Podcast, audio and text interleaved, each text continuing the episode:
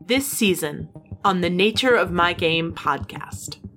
Uh, it looks like Barry behind the wheel, and he is slumped over the steering wheel, and he is not responding. Oh my god, Barry! Everyone's hot, as we've established early on. You actually see movement behind the eye, and then a black beetle crawls out. There's a bug! There's a bug in my in, in me! In me! It went it went in! It went in my mouth! Oh fuck! It is not the energy of a normal living creature. It is the energy of it's something else. Mary, like, what do you need? What do you need?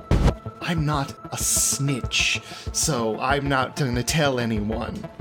Marion, what what should we do? Do we do we wait for the cops? Should we try to get out of here? Coach Stevens, where the fuck are you? Oh god, it's a stomach bug. She understands that, like, maybe it doesn't seem like he's breathing, but she is, like, willing him alive. No! No, I don't, Tommy! I don't, I don't think these bugs do chill, Marion. It feels like a hybrid of things. You're not really familiar with an insect like this. Now she's come here and she thought this was going to be part of just like, okay, we're going back. I'm going to see Marion. It's going to be cool. And immediately it's shit. There's got to be a better way to tell people that, but I don't know how to tell people that because I don't tell people that. I see you.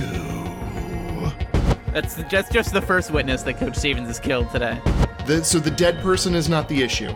I want you to know I know you're doing something.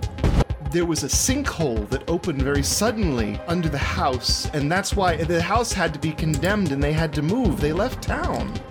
Just a mild mannered high school principal, huh?